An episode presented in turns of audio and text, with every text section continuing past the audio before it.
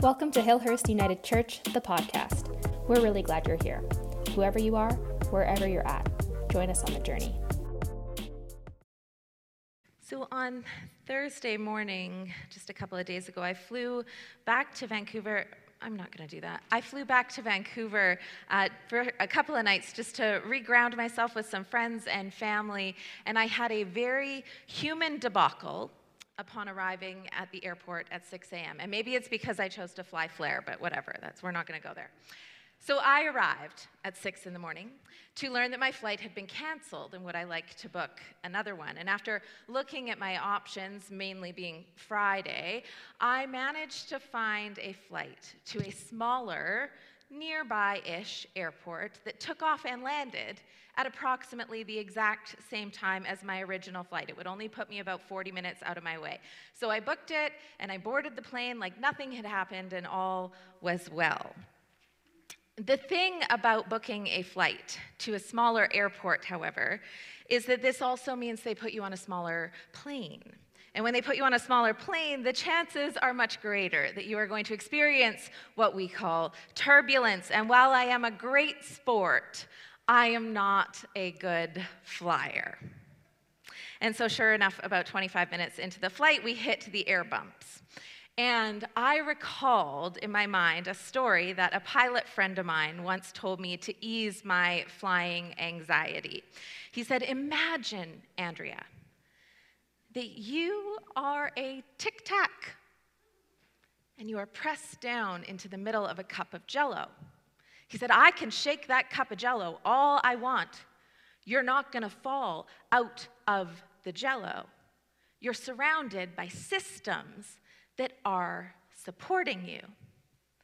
And in this moment, had I not been sitting there in 20F chanting to myself, I am a tic tac, I'm a little tic tac, I'm a little tic tac, I probably would have realized the theological significance of this analogy, but instead I simply practiced my disassociating.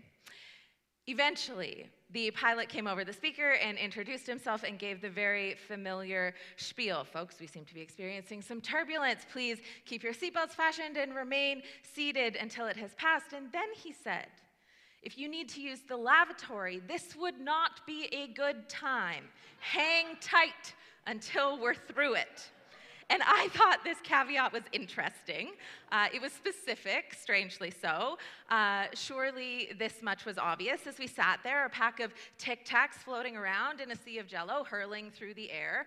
But sure enough, there was a person in the row ahead of me who took this exact message as their invitation to stand. And death flashed before their eyes as they tried to plot the route of least resistance to a washroom on board when a flight attendant rushed up and said, What are you? What are you doing? And they responded, I need to use the lavatory. And she said, You can't do that right now. And indignant as only airplane people can be, they said, Pray, tell me when can I use the lavatory? And the attendant was flabbergasted by the question and said, Well, the pilot said, maybe wait until we're through it. and this is where I rolled my eyes and I put in my AirPods and turned it up really loud. So I know, I know that we grow up being told and telling others there is no such thing as a silly question. But sometimes, Lord have mercy, sometimes we hear one of these questions and it just sounds wrong. And it's when we're tempted to respond, as per my last email, or as I was saying, that we know a question has been asked that rattles our understanding of how things work. Maybe I didn't explain it the way I wanted to, or maybe this person will understand it differently if I do X. It changes our perspective. This made sense to me, but now you've questioned it, and I'm not sure, or I need to try again.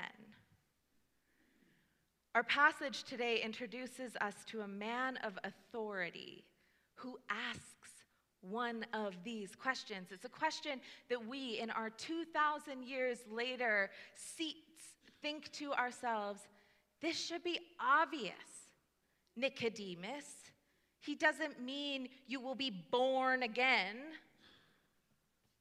But Nicodemus asks, How can anyone be born again after growing old? Can one enter a second time into the mother's womb and be born? And we smack our heads and we think, Come on, Nick, you can do better than that. So, I'm going to give us a chance. I'm going to ask you, this might be the hardest one yet. And I don't know that I have an answer to it, so just take that as your permission slip. I want you to turn to your neighbor and I want you to tell them, and put this, put this in the chat box. I want you to tell them what is the question you would ask Jesus in the middle of the night. You have one minute, friends. You can journal on it later. You ask Jesus.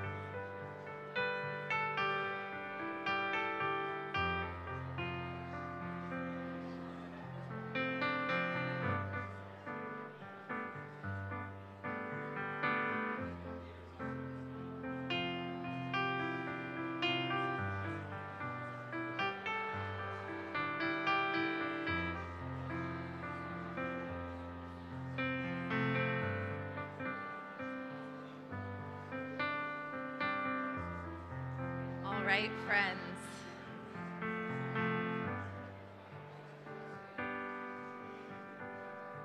I want you to hold on to these questions. I want you to continue to think about these questions. Every one of them is the right question. We are all theologians in our own right. Some of these questions are simple Why? How? Or are they simple? But these are the questions of our lives, the things that we bring to God. This is what matters. Let's pray. Loving God, we come to you from our places of unknowing. Hold our questions. Guide us through truth. Teach us in your ways of being.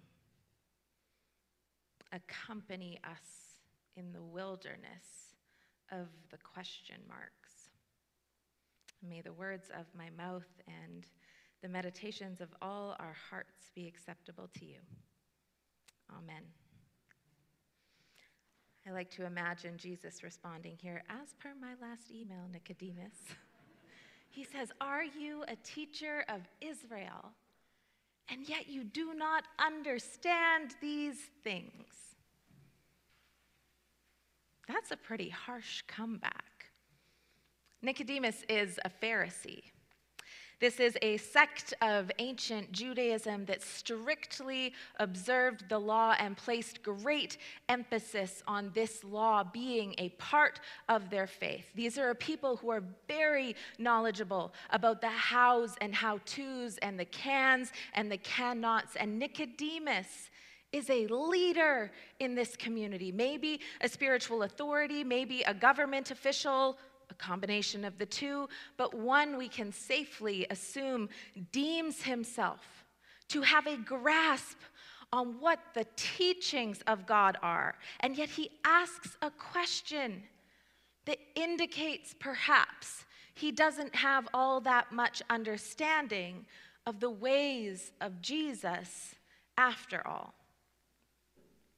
We know these people, don't we? On one hand, they are the people who profess to be those of faith and yet make decisions in front of our eyes that Jesus himself would not recognize, that we do not recognize as faithful decisions. We see this in Christians rallying to prevent the celebration of same sex relationships or creative expressions of gender. We see this in the choices Christians make to go to violent war or that Christians make in the condemnation of the poor. That's the one side. The other side is that we see this clearly in ourselves.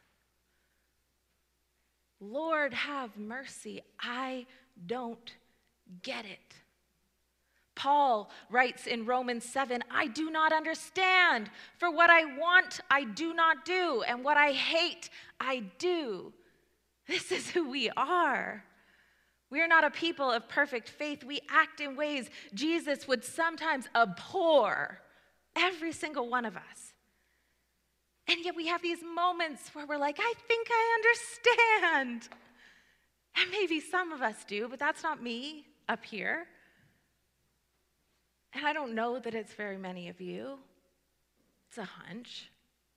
And when we notice for ourselves that our faith isn't lining up and things aren't making sense, the why, the how, that this Jesus stuff is actually really hard, we realize, like Nicodemus, that we might not get it at all. And this, this is the wilderness of the Spirit. The place where we start to see the holes in our childlike understanding of the faith and instead ask our own questions. Every one of you had one or will have one. It's a lonely place. Am I the only person that has this question? Is this a silly question? Would this question be worthy of Jesus' time? It's a nighttime place. We hear John talk all the time about those 3 a.m. moments. This is the moment. Some of you might understand Nicodemus as the original deconstructionist. This is a hype word in religious circles right now, especially for those coming out of evangelical religious circles. Deconstruction Deconstruction was a word coined by French philosopher Jacques Derrida that combines the word construction, building up, and destruction, tearing down. And as it relates to our faith, Peter Schumann says it is a process of questioning and doubting and reckoning he says deconstruction is a building metaphor. It's not necessarily demolition or destruction, but more often intentional dismantling, a taking apart or uncoupling of something that was formerly whole. Deconstruction, as such, needs not be a threat, but it can be experienced as a great loss, like being left in a wilderness. It is a lonely place, a nighttime place. The 16th century Spanish poet and mystic St. John of the Cross refers to this as the dark night of the soul, a place where God's presence is really unstable Eckhart Tolle says the dark night of the soul is where all your perceived meaning collapses and you are left without any understanding of ego or life or beyond. It's a spiritual barrenness, a sense that nothing matters and that God has left the building. Our St. Julian in Norwich talks about this as a dance. She feels like God is ever dancing towards her and dancing away from her and realizes that she is the one doing the dance, close and farther away. Notice in this story that Nicodemus engages Jesus in the darkness. In the verse leading up to this pericope, the fancy word for a standalone Bible story, Jesus has made his way to Jerusalem and has been causing a bit of a scene. He drove the tax collectors out of the temple and told them to stop making the holy space a marketplace. I'll just cover this up.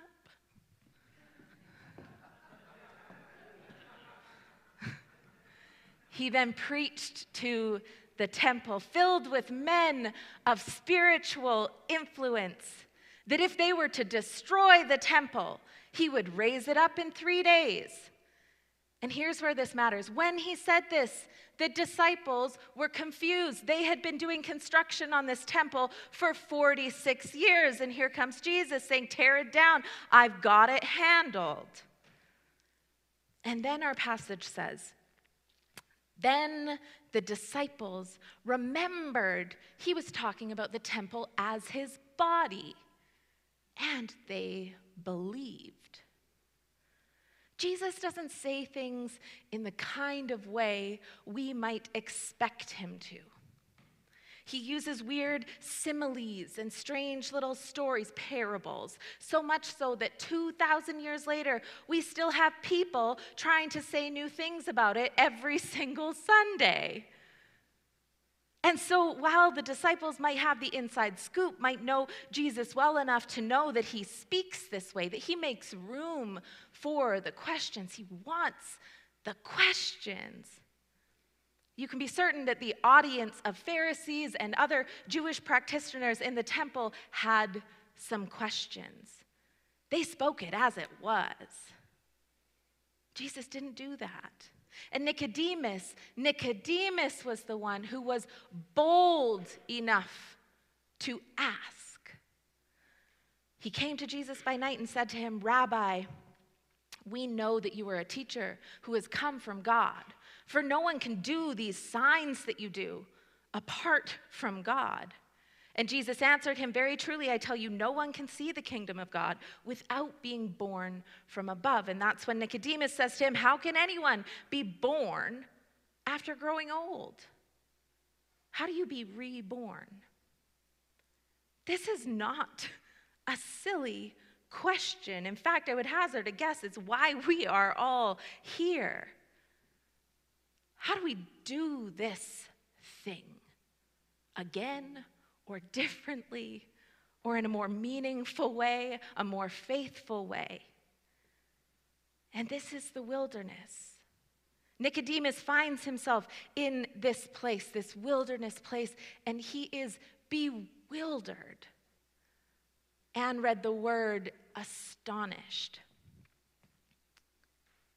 he returns to a state of unknowing, of emptying, of uncertainty, of confusion, of disillusionment, bewildered.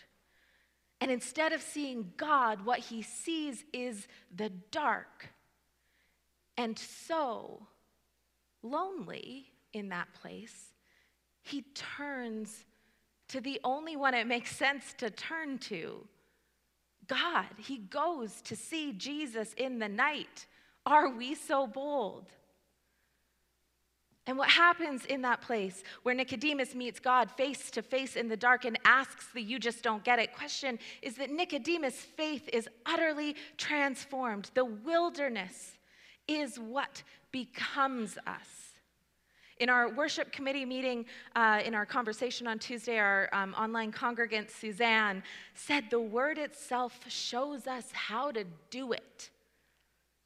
Wilderness is a state of being, wild is the place. Ness is our belonging in it. The nessness of wilderness is us, it is our place in it. We become something new in this death like place. That is our story. That's our story. I, as I was preparing to preach on this, decided to ask the question I asked all of you to all of the spiritual authorities in my life. Not all of them, but I sent out, I sent out half a dozen. Uh, and all six of those people were bold enough to respond. I told them I would keep it confidential, just so there's no gossiping here. So these are friends and colleagues of mine who are also clergy. And I said, What question would you ask Jesus in the dark? And the responses varied as much as the ask did. Questions like, What's up with all the suffering? Can't you just make it all new already? These are from clergy. Questions like, Is that really you? How can I be sure? Questions like, How's my dad doing? Are we doing okay here? Are we to be okay? Are you okay with what's going on? And my favorite, why are you up, Jay?